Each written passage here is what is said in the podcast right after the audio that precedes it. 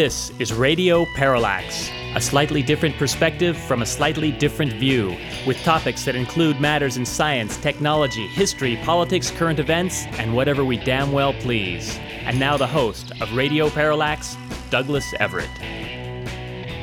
Welcome to the program. Uh, we have a, a, very special guest in our second segment to do. That would be Larry Tye, the author of Satchel, The Life and Times of an American Legend, referring, of course, to the immortal baseball pitcher Satchel Paige. You may have heard uh, Larry Tye on Fresh Air uh, last week on National Public Radio. And it's just it's a great treat to have somebody go from Terry Gross on to, uh, to our program here. And if you don't know anything about Satchel Paige, or maybe even better, if you do, I think you're going to enjoy uh, our interview in segment two. So by all means, stay tuned for that. Mr. McMillan has just gotten back from a, a, brief trip to Canada, and I'm sure that at some future point we need to get him on the show and talk about some of his adventures up at Niagara Falls. What do you think of that idea? You know, okay. Was that a Canadian accent? Alleged?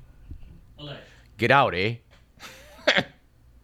anyway, let us begin the program as we like to do with On This Date in History. Our date today being the 18th of June, which I suppose makes this our summer solstice program because this upcoming Father's Day, uh, June 21st, will be the longest day of the year. But at any rate, it was on June 18th in 1746 that a group of booksellers in London contracted with Samuel Johnson to write his 40,000 word Dictionary of the English Language, for which he was paid 1,500 pounds sterling. It was on this date in 1815 that Napoleon met his Waterloo. At Waterloo. Boy, there's a coincidence for you. On this date in 1958, what's described as a break with centuries of tradition, Prince Akihito, the future emperor of Japan, was actually allowed to choose his own wife. One year later, in 1959, the Arkansas state laws that permit schools to be closed rather than integrated were voided by a federal court. And on this date in 1983, astronaut Sally Ride boarded the seventh U.S. Space Shuttle mission the Challenger 1 and became the first American woman in space. She had been preceded 20 years earlier by Valentina Tereshkova, the Soviet cosmonaut, the first woman in space. Guess June 18th does represent some progress because back on June 18th in 1873, Susan B. Anthony was fined $100 for attempting to vote in the 1972 U.S. presidential election. She never paid the fine. Our quote of the day comes from the Austrian essayist Karl Kraus, who asked, How's the world ruled and how do wars start? Well, diplomats tell lies to journalists, then believe what they read. And our quip of the day comes from Spike Milligan, who, who said, The advantage of taking an instant dislike to somebody is that it saves time. Our stat of the day, and I think we have two today. Number one is the fact that eight of the nine current Supreme Court justices attended either Yale or Harvard. Only Justice John Paul Stevens went to the University of Chicago and Northwestern Law, was educated outside the Ivy League. And by the way, the current nominee, Sonia Sotomayor, went to Princeton and Yale Law. There's a belief at Radio Parallax that we need to, for probably about a decade, exclude people who went to the Ivy League from public service. We may have to try that once uh, the Obama administration passes into history. And as stat number two, this might be maybe more of a factoid, but apparently Arkansas, Indiana, Nevada, and Virginia are now refusing to allow drivers to smile for their license photos, and more states are expected to follow suit. This is because these states use facial recognition software, and that has difficulty matching smiley photos with other pictures of the same person. I think our joke of the day has to be the reverberating David Letterman comment of a couple weeks back that uh, Sarah Palin, on her visit to uh, to New York City, spent a lot of time buying some makeup to enhance that slutty flight attendant look of hers. Course, Sarah Palin's making the most of David Letterman's crack about uh, about her daughter during the seventh inning uh, in an awkward moment, getting uh, getting impregnated by Alex Rodriguez. Palin is feigning outrage and saying that it, you know this is just a this is just a contributing the kind of thread that's through our culture makes it sound like it's okay to talk about young girls in that way, where it's okay, accepted, and funny to talk about statutory rape. Yeah, okay. Letterman was making the crack about her 18 year old daughter, eh, not the 14 year old. his mistake, okay? But I mean, the fact that the National Organization of Women uh, is placing Letterman in its media hall of shame is is just a bit much. And uh, speaking of wisecracks, uh, one of our local uh, Knucklehead radio programs, Mo, Larry, and Curly in the morning. No, actually, in this case, it's Rob, Arnie, and Don in the morning had to uh, basically uh, formally apologize after their sponsors were threatening them to not not support the program after they made some cracks about um, people of uh, transgender status. Again, we think that might be a bit much, although I do want to say that it is an idiot program, at least in this correspondent's opinion. Uh, and if you're listening to it to begin with, I mean, you're just asking for it. You know, this might be a good point to interject that the opinions that you hear on this program week in and week out uh, do not, of course, necessarily represent those of KDVS, any of our sponsors, or the regents of the University of California. Of course, we know that a study by the Rand Corporation shows that we're, you know, we're almost always right. Let's see if we can't jump into the good, the bad, and the ugly.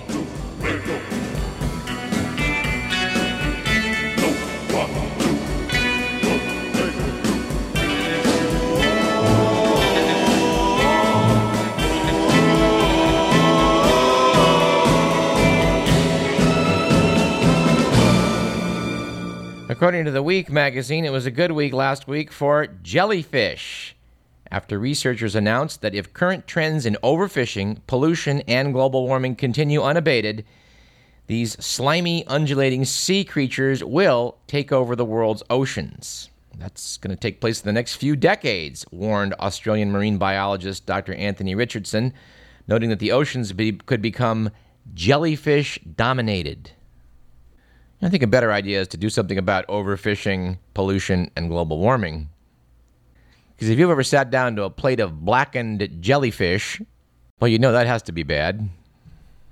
On the other hand, it was a bad week last week for American trial lawyers after a California judge dismissed a lawsuit filed by a woman who said she had purchased Captain Crunch with crunch berries because she believed crunch berries were real fruit. The woman found to her dismay that they are, in fact, brightly colored cereal balls. I thought you had to have actual damages before you could file a lawsuit on some level, didn't you? Uh, you know, I, I don't know. But I do know that a couple weeks back it was definitely an ugly week for the Russian Navy. During exercises in the Gulf of Finland, it apparently opened fire on a village near St. Petersburg. Luckily, no one was injured when artillery fire from an anti submarine ship rained down on the village.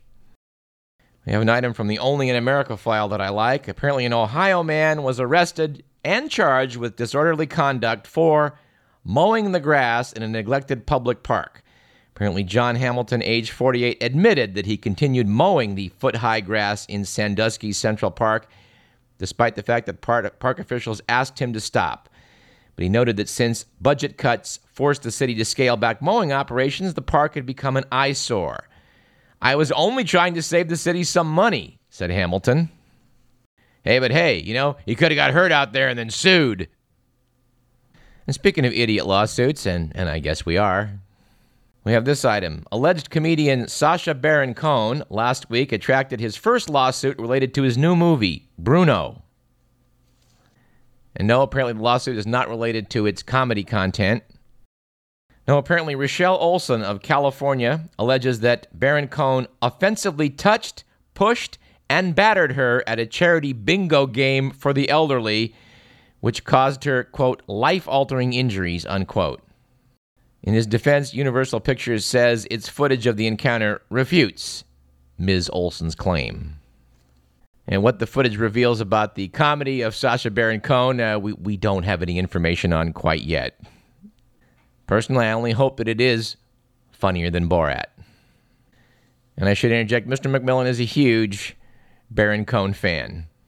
And I will acknowledge that at times he is funny, and on even rarer times he is hilarious. It's just the, the parts in between that kind of wear me out.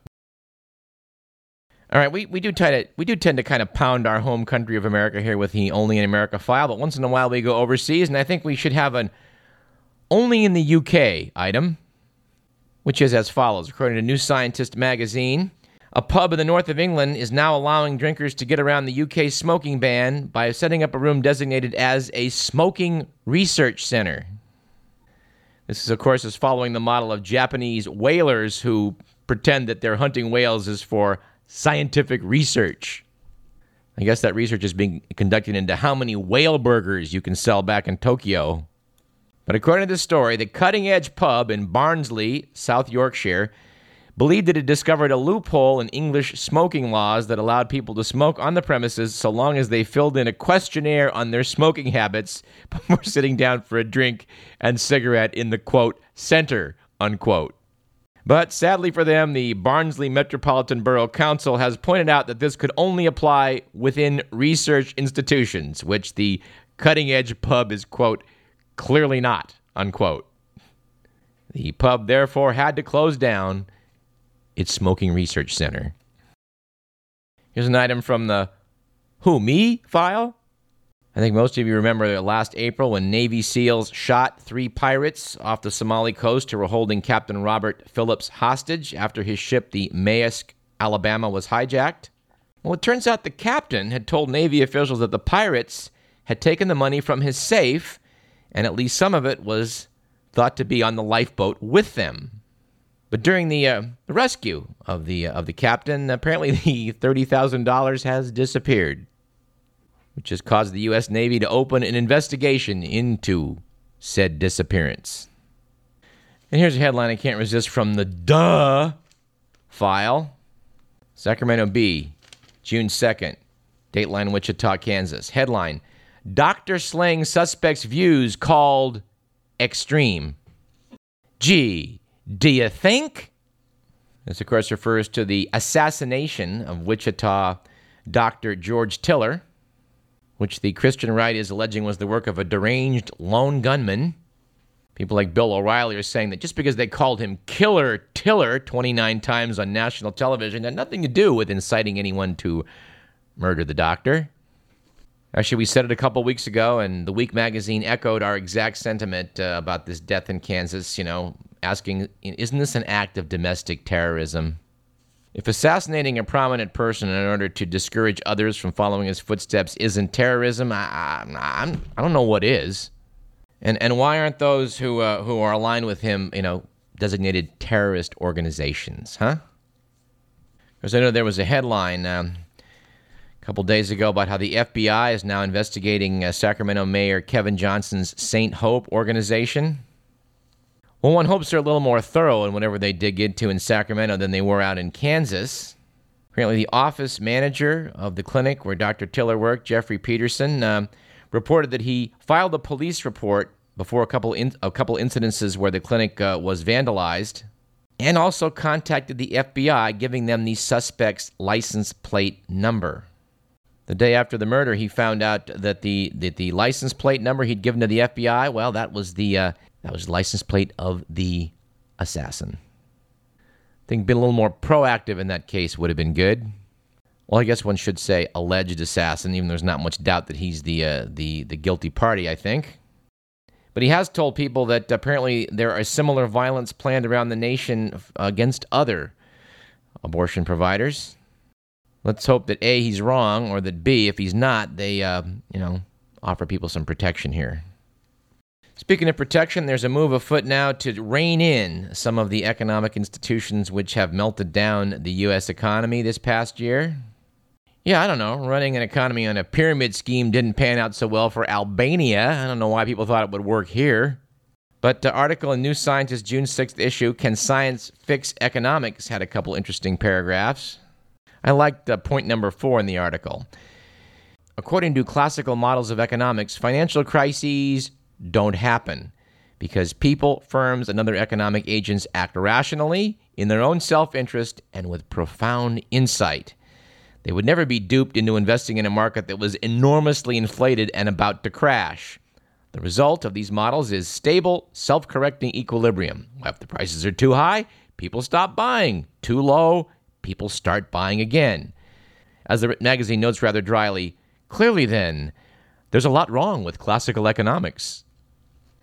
And they quoted Philippe Bouchaud, physicist and co founder of the hedge fund Capital Fund Management in Gay Paris, that most economic analysis still takes place within a totally inadequate set of concepts. Adding, theories of finance can learn a lot by connections to the rest of science. Which I guess at this point I can't help but interject one of the couple jokes I heard back in Econ 1A in my undergraduate days, which was as follows A physicist, chemist, and economist are stranded on a desert island. They have many cans of food, but no can opener. The physicist says, I think we can get these cans open by pounding them with rocks. The chemist says, I think we can get these cans open by corroding them with seawater. The economist thinks for quite a long time and then says, Okay, let's assume the cans are open. And the same issue of New Scientist has an article that I just have to quote uh, at some length. It opened like this Ever wondered why the pundits who failed to predict the current economic crisis are still being paid for their opinions? It's a consequence of the way human psychology works in a free market. That's according to a study of how people's self confidence affects the way others respond to their advice. The research by Don Moore of Carnegie Mellon University in Pittsburgh shows that we prefer advice from a confident source, even to the point that we are willing to forgive a poor track record. Moore argues that in competitive situations, this can drive those offering advice to increasingly exaggerate how sure they are. And it spells bad news for scientists who try to be honest about gaps in their knowledge.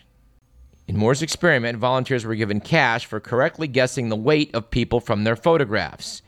In eight rounds of study, the guessers bought advice from one of four other volunteers. The guessers could see in advance how confident each of these advisors was, but not which weights they had opted for.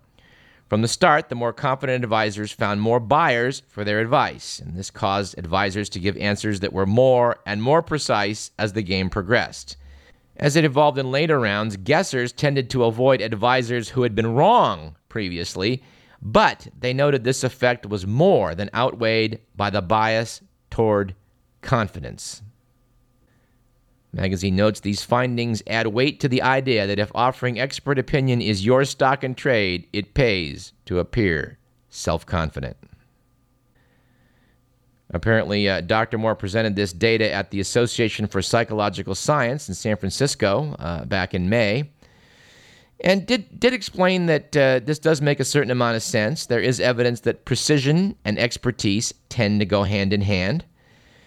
People give a narrow range of answers, for example, when they're asked about subjects from which they are more familiar.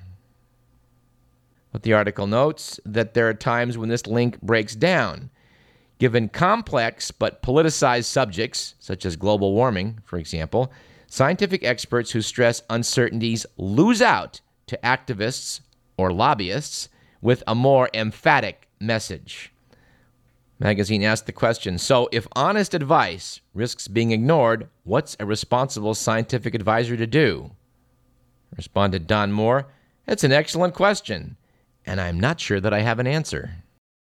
I think, ladies and gentlemen, we may have explained the Bill O'Reilly phenomenon. When I listen to O'Reilly or Tom Sullivan or Rush Limbaugh, I say one thing for them they're never in doubt. They may be dead wrong, but they're never in doubt. And that, ladies and gentlemen, can be a problem. And uh, here's a weird story from New Scientist. Um, Apparently, Jared Diamond is being sued by the people of Papua New Guinea because he wrote an article in the April 2008 uh, New Yorker magazine concerning violence and revenge, which he witnessed in Papua New Guinea after spending many years there. Apparently, Diamond named names, and some of the names say the claims made in his article are false, and they're suing him for $10 million. The magazine uh, posed the question of, boy, what does this dispute teach us uh, about uh, Jared Diamond's article? They said, well, field scientists need to document claims with the utmost care. And secondly, that no one should take the word of any one researcher, noting that all claims, yours, mine, Diamond's, his critics, must be tested and retested. We're going to have to follow this story, story and see how it unfolds. We're sorry to report that Jared Diamond was a bit of a curmudgeon when we tried to interview him for this program, going so far as to disallow my taping of his um, talk that he gave at the uh, at a conference here last fall. So we were unable to even so much as give you an excerpt of, of that chat. But in his defense, uh, having read a lot of his work, he seems to bend over backwards to be fair. So uh, my sympathies do lie with him in this particular case. Let's uh, take a short break and then come back and talk about uh, Satchel Paige, a man who uh, is not only a baseball legend, but also a unique individual who, in many ways, transcended sport. We will have uh, our interview with Larry Tye up momentarily after this short break. You're listening to Radio Parallax. I'm Douglas Everett.